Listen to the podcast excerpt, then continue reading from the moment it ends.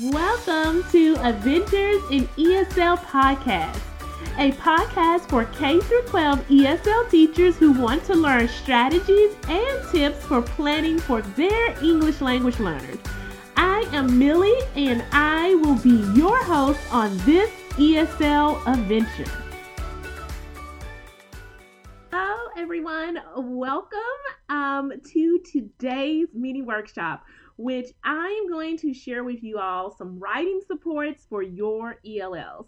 Once again, thank you so much for being here. If you are in the US, you know that we have about one week left to fall break. So, yay, I'm really excited about that. And then, usually after fall break, that's when it gets insane for us. I know I'm personally looking forward to this time just to refresh and I am just really excited about it. I know this weekend I did some shopping and now I'm just mentally getting ready for tomorrow at school where me and my students are going to finish actually they are writing an argumentative essay. So this has been a very interesting and eye-opening process for me and for my students. So I'm personally happy about that. So I really want to know um, how you all are doing. And I would love for you to drop in the comments and share with me how you all are doing this evening. How is school like? Are you all excited? I know that, like I said, I can't stress enough how excited I am to finally be getting a, a break. So I want to know who is excited about this break that we have coming up. If you're excited, just drop it in the comments. I know I am. And also, what are some plans does everybody have doing for the week? Just a quick overview for me. My plans for the week for my students are one, we're going to finish this argumentative essay. We have two. We have a district mandated one, and we have a a one for um, the book, the novel study rather that we're reading um, Lyddie. And so the students have to decide should Lyddie sign the petition or should Lyddie not sign the petition. And they need to have a claim and support that claim with evidence. So that is really great. Like I am really excited to see their work. And then we my goal for the week is is for them to finish it and then when we get back that week after winter break, have them do peer editing. And then we're going to move on to the next book, which is going to be the narrative or the life of Frederick Douglass. This week, we are also going on a field trip to the National Civil Rights Museum, which is going to prepare them with background knowledge about slavery in the United States, the history of African Americans in the United States, so they can have that background knowledge for when they read Frederick Douglass. That is a tough text for adults to even read. So I'm preparing them and I want to make sure off top that they have some background knowledge about the context of what was happening during that time. It's going to be crucial that they do. So that is just an extra tip if you're preparing for like I said any kind of novel study or any book or any text and you can offer your ELLs background knowledge, I really encourage you to uh, do so. So, once again, welcome. I'm really excited about you all being here. And in today's training, we are going to talk about how some ways that you can support your ELLs in writing. Now, my face is blocking the screen, so I am just going to just politely click off. and we are going to go ahead and dive into this training. So, a lot of us ESL teachers, we regularly want to assess our ELLs in writing. But there are some times that we can get stuck on how to monitor their progress. I know for me personally, when I first started teaching my ELLs writing, I found it to be really overwhelming. And I over supported my students in some instances. Now, I know for other teachers as well that Finding supports and in the process of supporting your students can be overwhelming. And you also just want to include the right supports on top of that to make sure that your students are successful in the writing process. Now, there's also this component where we do need to be consistent when we are doing our writing assessments, even when we're doing our speaking, listening, and reading assessments as well. So, those things that I wanted to keep in mind when I am supporting my ELLs in writing, I wanted to make sure that I'm consistent. I also wanted to make sure that I am providing them with supports that is going to ensure that they're going to be successful in the writing process. Now, like I mentioned to you all, I had a writing struggle when I was teaching my students. I was like, oh my goodness, what do I do? A few years ago, actually, I was providing my students with a writing assessment. And you know, during that time, teachers, we walk around and we're kind of nosy, looking over their shoulders and seeing what they were doing. And in that process, I had an eye opening moment. That's where I noticed that my students were stuck and they were confused and they didn't know how to approach the writing prompt. Then, on top of that, everyone, they had memorized some generic frames and transition words for assessments. And what I mean by generic, they were like, first, this, next, this, then this. And I was I was mortified. I was like, "Oh my goodness," because you know we know these these rubrics for the language assessments that the students takes, and it clearly states on the rubric students need to use varied transitions. The sentences need to be complex. Students need to have compound sentences. And when I was looking over their soldier so, shoulders and being nosy, I I didn't see that. I was like, they're using now these are seventh and eighth grade students we're using sentence frames that were appropriate maybe for first and second graders. And even then, I would argue that even first and second graders need to have varied uh, transition words, complex transition words.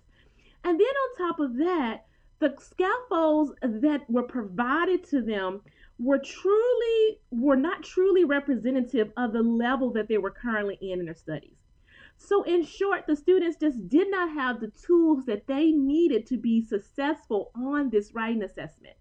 And I know, I know that I wanted my students to succeed and feel confident when they're writing. And when I looked at them during this writing assessment, they were struggling with that confidence. Just the vibe in the room was like, oh. So I knew then I had to make a change. And that's when I had what I always call a light bulb moment. So I was planning and I started to think of some ways that my students can improve on their writing. And at the same time, have the tools available to them anytime they felt stuck in the writing process. So basically, I wanted them to go into like a mental toolbox and pull out these tools. And then I started to think, okay, what can I do? What do I do when I write? What tools do I pull out of my mental toolbox when I write? And honestly, you all, I reflected back on some of my college days. By the way, when I first started college and started writing, I felt like a hot mess. and but I did learn some tools and some processes to help me along the way. And I thought about what did I use to help me write?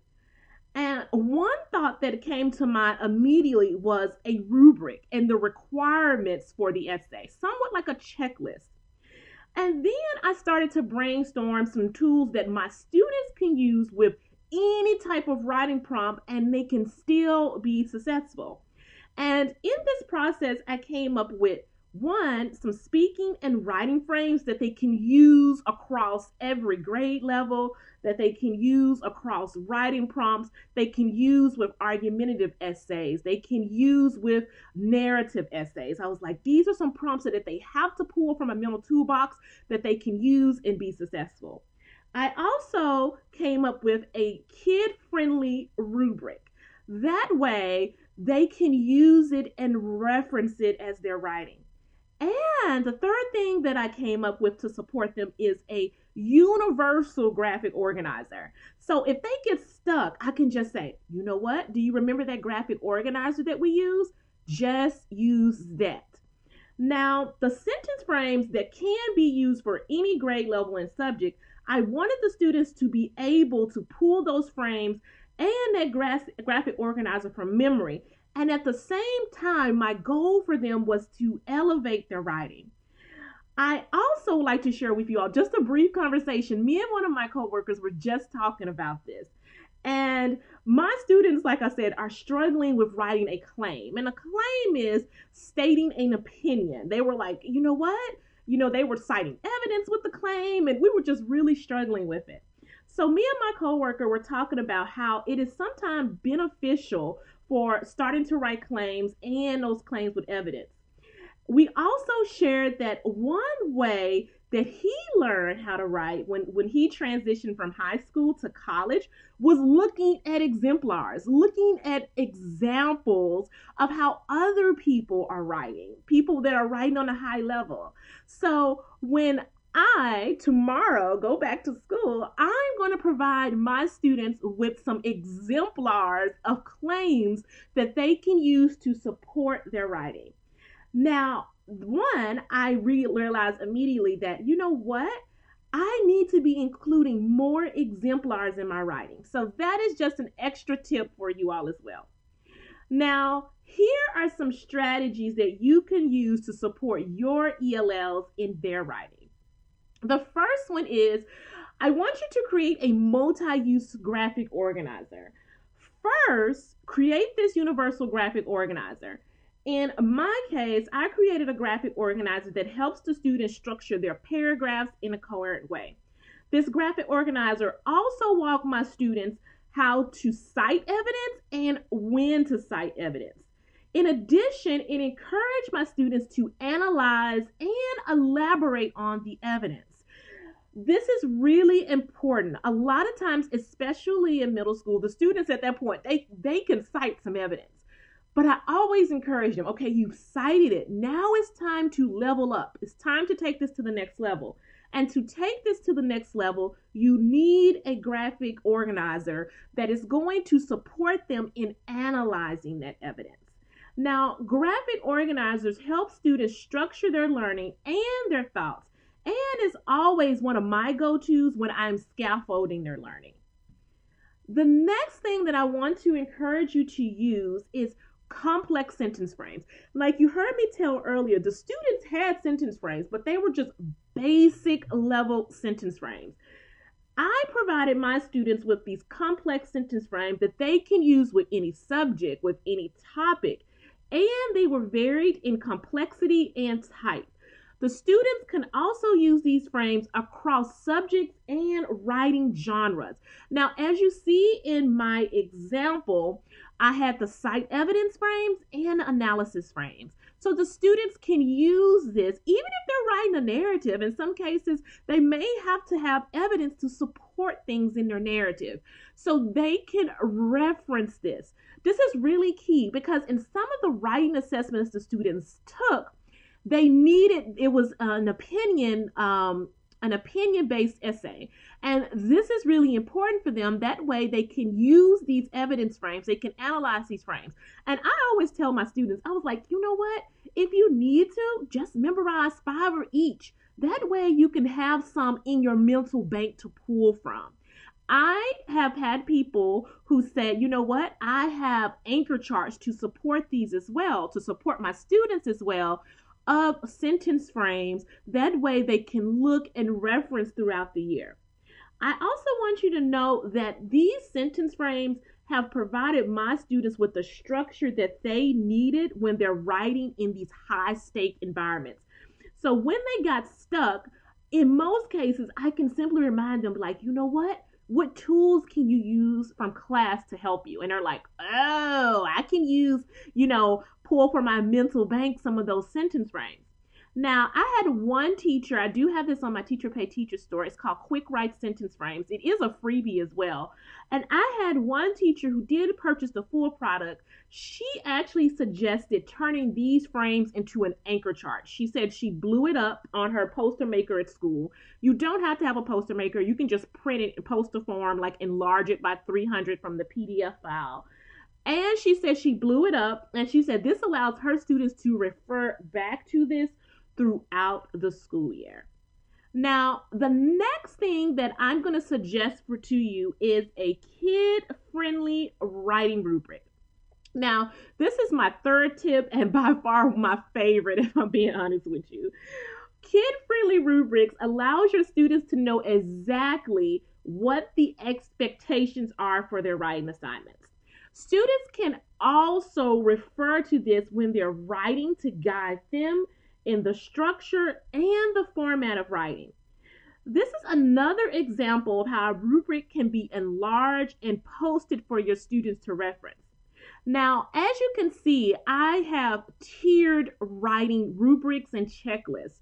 I basically take whatever level they're at. So, for example, if I have a level one student, I provide them with a level two rubric. Now, I once again, like I said, I'm going to give you details on how you can get a free sample, uh, but I do want you to know that I have this in my Teacher Pay Teacher store, and it is just great reviews. It's one of my best selling resources, and I'm going to give you all a sample for everybody that joined me today. But one of the teachers says she enlarges the rubrics and posts them around the classroom.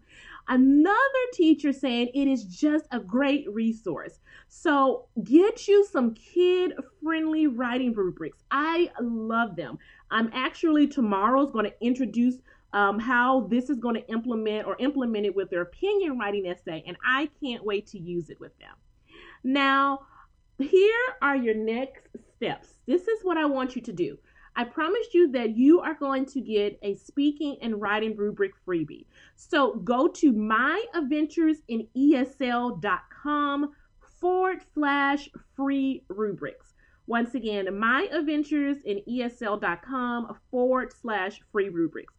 I want you to download that speaking and writing rubric freebie. It is kid friendly. Your students can reference it when they are writing and it allows you to have a guide for setting expectations on the writing. The next thing that I want you to do is brainstorm a universal graphic organizer that can be used with your students and create you an anchor chart that can help your students with their writing. For example, put sentence frames on the chart to support your ELLs in the writing process. Now, I would personally love to know what are some strategies or supports that you use in with, with your ELLs. What are some things that you do in writing and supporting your ELLs with the writing process.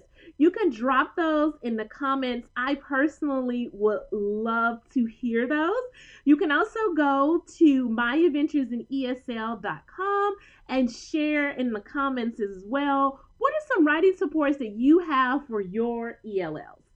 Now, once again, I want to thank everybody for joining me this evening as we share some writing supports that you can use for your ELLs. If you want to get that free writing rubric, just go to www.myadventuresinesl.com forward slash free rubrics. It is a writing rubric that you can use for your students, and in addition, it is a speaking rubric that you can use for your students. It is a sample of my best selling resource in my Teacher Pay Teacher store, and I want you all to have it. I really want you to use this, especially since we have these high stakes language assessments that we're approaching in the new year. It is a great tool that you can use for your students. So go to myadventuresinesl.com forward slash free rubrics. And if you have any questions about how to use this free rubric, just feel free to email me at millie at myadventuresinesl.com or you can just simply drop comments below. I'll be more than happy to help you. Once again, I want to thank you for showing up today. Remember, go to myadventuresinesl.com forward slash free rubrics to download your free rubrics today. I will see you all next Sunday at 5:15 and where I'm going to share with you some new strategies that you can use for your ELLs. Once again, thank you and you have a fantastic evening. Bye. Thank you for joining me this week on Adventures in ESL. Make sure to visit my website, myadventuresinesl.com, for some freebies and special gifts. You can also subscribe to the show so you will never miss an episode. While you're at it, if you found value in this show, I appreciate it if you provide a rating on iTunes so more ESL teachers can learn strategies and tips. Thank you so much for tuning in today, and remember to stay positive and always have high expectations for your English language learners. See you soon.